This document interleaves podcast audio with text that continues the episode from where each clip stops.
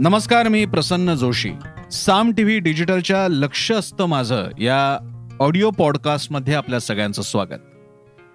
लक्ष असतं माझंच्या माध्यमातून आपण विविध विषय बातम्या घडामोडी व्यक्ती संस्था याबद्दल बोलत असतो. नेहमीच्या बातम्यांबद्दल तर आपण बोलतोच मात्र बातमीमध्ये दडलेली बातमी एखादा अँगल एखादा दृष्टिकोन ज्याबद्दल अधिक बोलायची गरज आहे त्यावरही बोलतो. त्यासाठीचा आपला कार्यक्रम म्हणजे लक्ष असतं माझं ऑडिओ पॉडकास्ट. आजचा विषय गंभीर आहे. आजचा विषय जनरली आपण जेव्हा विषय घेतो तेव्हा त्या अर्थानं ते उंबऱ्या बाहेरचे असतात. म्हणजे जगामध्ये काय चाललंय याबद्दल आपण बोलत असतो पण हा विषय उंबऱ्याच्या आजचा आहे. आता ज्या विषयावर मी बोलणार आहे तो भले उंबरा दुसऱ्याचा असेल पण आपल्याही उंबऱ्यात असं काहीतरी घडू शकतं. ते घडू द्यायचं नसेल तर मात्र ज्या विषयावर मी बोलतोय त्या बाबतीत तुम्ही सुद्धा विचार करावा अशी मी अपेक्षा व्यक्त करतो. काय घडलंय? घटना अतिशय दुर्दैवी आहे आणि अंगावर काटा आणणारी आहे. पळून जाऊन लग्न केलं याच्या रागातून आई आणि मुलानं आपल्या मुलीचा खून केला. आता हे झालं एका वाक्यात त्याच्याने तुम्हाला भीषणता लक्षात येणार नाही. कारण खून शब्द आता इतक्या वेळा रोज वाचायला लागतो की ते आपल्याला कळत नाही. ही घटना कशी झाली तुम्हाला कल्पना आहे? ती मुलगी पळून गेली लग्न केलं त्यानंतर पळून गेली. तिला भेटायला हे आई आणि भाऊ दोघेही तिच्या घरी पोहोचले. इतक्या काळानंतर आई आणि भाऊ आलेले हे पाहून त्या मुलीनं त्यांना बसवलं आगत स्वागत केलं. नंतर ती चहा आणायला चहा करायला स्वयंपाकघरात गेली. पुढे काय झालं कल्पना आहे तुम्हाला?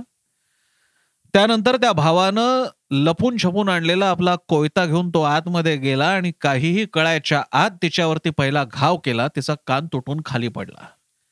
आणि यानंतर जे झालं ते केवळ माणुसकीला काळीमा फासणार आहे. जनावरांशी मी तुलना करत नाही कारण जनावर अशी कृत्य करत नाहीत त्यांना ते कळत नाही ते असा द्वेष करत नाहीत.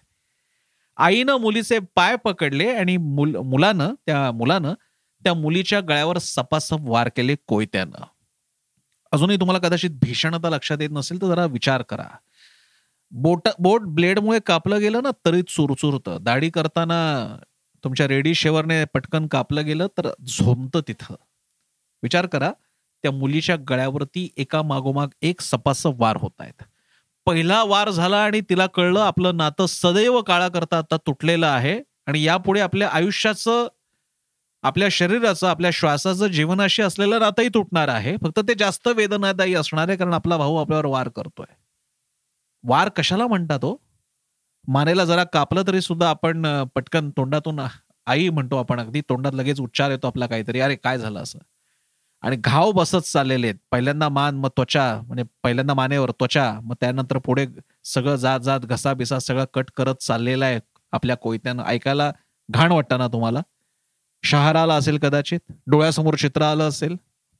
मग विचार करा अशी काय गोष्ट असेल की ज्याच्यामुळे आपला पोटचा गोळा आपली हक्काची बहीण तिला मारण्यासाठीचं एवढं क्रौर्य आणलं कुठून या दोघांनी? दुर्दैवाची गोष्ट म्हणजे आजच्या विषयासाठी तयारी करायची म्हणून मी मला ही बातमी सापडत नव्हती. मी फक्त गुगलमध्ये टाकलं भावाकडून बहिणीचा खून. आणि मग माझ्यासमोर आली ती म्हणजे अख्खी जत्रा माझी म्हणजे यादीच समोर आली. कारण भावाकडून बहिणीचा विविध कारणांसाठी साठीचा खून मग आंतरजातीय लग्न केलं पळून जाऊन खून केला. बहिणीनं संपत्तीतला वाटा मागितला. अगदी लहान बहीण आपली रडत बसते म्हणूनही खून करण्यात आलेला आहे. बहिणीनं घराण्याची काय आबरू धुळीचला मिळवली म्हणून खून केलेला आहे. संपत्तीत वाटा मागते म्हणून खून केलेला आहे. इथे किती गोष्टी जुळून येतात. मुलगी म्हणजे पर्यायानं एक स्त्री पुरुष शरीराच्या तुलनेनं जरा मी दुर्बल शब्द मला आवडत नाही पण शक्तीच्या बाबतीत थोडी ही विषम अवस्था. त्यामध्ये एक पुरुष बळजबरीनं त्या स्त्रीवरती मग कोणत्या प्रकारची बळजबरी अत्याचार असो किंवा मारून टाकणं असो हे तो करू शकतो. आणि त्याच्या जोडीला जेव्हा ही घटना घडते ज्याच्यात आईनं पाय बांधून ठेवले मुलीचे धरून ठेवले आणि भावानं सपासप वार केले आपण कल्पना करू शकतो यातलं क्रौर्य किती येते. आणि विशेष म्हणजे अशा घटना खूप घडलेल्या आहेत. मला आठवते एक घटना त्याच्यात मुंबईतली ती घटना होती गोरेगावला कुठेतरी घडली होती. असंच मुलीनं पळून जाऊन लग्न केलं जातीबाहेर लग्न केलं या रागातून बापानं आपली माणसं आणली त्या मुलीला भुलवून कुठेतरी भेटायला बोलवलं. आणि पुढची गोष्ट सांगितली तर तुम्हाला पटणार नाही पण मी बातमी वाचली म्हणून तुम्हाला अधिकारानं सांगतो त्या बापानं मुलीवर बलात्कार केला आणि तिचा खून करवला. आपण कोणत्या समाजात आहोत? तुम्हाला आणखी कल्पना आहे? ही जी आता परवा घडलेली घटना आहे ज्याच्याबद्दल मी बोलतोय त्या घटनेचं रिपोर्टिंग अनेकांनी केलेलं आहे. साम टीव्हीनेही केलं अनेक माध्यमांनी केलं. त्यांच्या वेबसाईटवरती वार्तांकन आलं. त्या बातमीच्या खाली ज्या कमेंट्स येतात लोकांच्या त्यामध्ये अशा कमेंट्स वाचायला मिळतात की जे झालं ते योग्य झालं मुलीनं तोंड काळं केलं त्यामुळे घराण्याचं नाव गेलं आणि ते वाचवण्यासाठी भावानं आणि आईनं दिलेलं हे बलिदान आहे. भावानं दाखवून दिलं की मर्यादा काय असते या असल्या मुलींना त्यांची मर्यादा दाखवून द्यायला हवी. आयुष्यभर घरच्यांचं खायचं आणि नंतर घरच्यांची अबरू धुळीला मिळवून पळून जायचं यांना असेच धडे शिकवले पाहिजेत. अशा कमेंट्स जाहीरपणे करणारी माणसं आपल्या समाजात आहेत हे कळून माझ्या अंगावर शहारा आला. तुम्हाला याची जरा आणखी गांभीर्य जरा तुमच्यापर्यंत पोहोचवण्यासाठी एक उदाहरण देऊ का? माझं हे ऑडिओ पॉडकास्ट आपण ऐकत असाल आणि तुमच्या ओळखीच्यांमध्ये कोणी जर का आंतरजातीय आंतरधर्मीय पळून जाऊन आई वडिलांच्या घरच्यांच्या मोठ्यांच्या परवानगी विना त्यांना आवडत नसताना लग्न केलंय. आणि आता विचार करा. तुमच्या घरी तुम्ही आंतरजातीय आंतरधर्मीय घरच्यांना न कळवता लग्न केलेले आणि अचानक तुमच्या घरी कोणीतरी घरचे येतात? आता विचार करा की आयुष्यभर ही तुमच्या डोक्यावर टांगती तलवार आहे की माझ्या घरी हसत हसत येणारे हे लोक माझ्या रक्ताचे लोक माझ्या घरचे लोक कदाचित मला मारायला आले असतील का? माझं लक्ष वळताच कोणीतरी माझ्या डोक्यावर आघात करेल का? माझं तोंड दाबेल का? माझ्या पोटात सुरा खुपसेल का? माझा गळा दाबेल का? श्वास कोंडून टाकेल का? मला जाळण्यासाठी कोणी रॉकेलची बाटली पण आणली आहे का? विचार करा या या भीतीमध्ये तुम्हाला आयुष्य घालवायचं आहे. कारण तुम्ही पळून पळून कुठे पळणार? तुम्हाला आयुष्य घालवायचंय. काय कराल तुम्ही? तुम्हाला मूल झालेलं आणि तुम्हाला वाटलं असेल आता आपले घरचे जरा आता थोडेसे शांत झाले असतील आता नातू झाला आणि तुम्हाला मारलं जातं. सैराट मधला शेवटचा प्रसंग डोळ्यासमोर आणला तर वाटायचं की क्रिएटिव्ह लिबर्टी असेल असं कुठे होत असेल? असं कुठे होत असेल? असं झालं. असं झालं. विचार करा. जेवढं क्रौर्य असेल त्या भावाने त्या मुलीचं शिर धडा वेगळं केलं तर हे अशक्य नव्हतं की त्या मुलीला जर का बाळ असतं लहान मूल किंवा लहान मुलगी असती त्या भावानं त्यांचं काय केलं असतं? मला आश्चर्य वाटलं नसतं जर का त्यांची सुद्धा त्याने खांडोळी केली असती. या घटना आजूबाजूला घडतायत त्या वाढत्या प्रमाणात आहेत त्या तुमच्यासमोर आहेत त्या दुसऱ्याच्या उमऱ्यात आहेत पण तुमच्याही घरात घडू शकतात कारण अशी मानसिकता आजूबाजूला आहे. ही मानसिकता कोणती आहे? ही मानसिकता आम्हाला न विचारता कोणीतरी निर्णय घेते एक मुलगी निर्णय घेते हे झोमणारी मानसिकता आहे. ही मानसिकता आपल्या जातीय अहंगंडाची मानसिकता आहे जाणीव आहे. ही मानसिकता हे सगळं झाल्यामुळे आमच्या तथाकथित समाजामध्ये आमचं नाक कापलं गेलं अब्रू गेली या एका खोट्या गैरसमजातून झालेली ही तयार झालेली मानसिकता आहे. मी जेव्हा या विषयावरती बोलण्यासाठी व्हिडिओ पॉडकास्ट केला त्याच्यात अशी खरंच कमेंट आली होती की आपण आपल्या मुलीनं आपल्या बहिणीनं हे केल्यामुळे समाजात अब्रू गेली. म्हणजे ही हे असं कृत्य करणारे काही फार मोठे पंचकृषी ज्यांचं नावे अशातले भाग नसतात. पण आपला जो काही थोडासा समाज आहे छोटा समाज आहे कुठल्याही जाती आणि मी ज्याच्यात समाज म्हणतो त्याच्यात आपण सगळे आलो. महिला कुठल्याही जातीकडे बोट नाही दाखवायचं. सगळे आलो. मी पण आलो त्यामध्ये. तर हा समाज आपल्याकडे बोर्ड दाखवेल या भीतीतून ही स्वतःमध्येच घालून घेतलेल्या भीतीतून त्या मुलीला संपवण्यात येतं त्या मुलाला संपवण्यात येतं.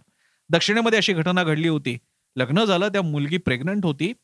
आणि अहो कोणी चोवीस तास आणि तीनशे पासष्ट दिवस सावध राहील का हो? ते कपल जेवायला गेलं आणि बाहेर आल्यानंतर मुलीच्या बापानं त्या मुलावरती मारेकरी धाडले आणि त्याला मारून टाकण्यात आलं. ती मुलगी प्रेग्नंट होती. विचार करा या अशा घटनांमुळे आपण एक संदेश देतोय समाज म्हणून ज्याच्यात तुम्ही ऐकणारे आणि मी पण आपण सगळ्यांना मी त्याच्यात धरतोय. एक संदेश देतो की आंतरजातीय लग्न करणाऱ्यांनो पळून जाऊन लग्न करणाऱ्यांनो आंतरधर्मीय कदाचित त्याच्याही पुढे जाऊन समलिंगी संबंध तयार करून सहजीवन जगवू पाहणाऱ्यांनो आम्ही तुमच्या मागावर आणि आम्ही तुम्हाला कधीही संपवू शकतो. असा संदेश आपल्याला द्यायचा आहे का? असं क्रूर समाज आपल्याला बनवायचा आहे का? ही घटना दुसऱ्यांची म्हणून बघू नका.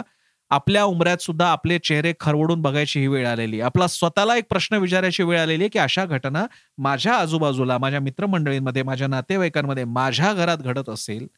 तर मी काय मी कशा प्रकारे रिॲक्ट होणार आहे? एक प्रश्न असा सुद्धा आला की पळून जाण्याची काय गरज होती? आणि मी जरा त्यावर विचार केला. सांगून सांगायचं होतं कदाचित आई वडील समजून घेतले त्या आई वडिलांनी समजून घेतलं असतं भावाने समजून घेतलं असतं. मला तसं नाही वाटत.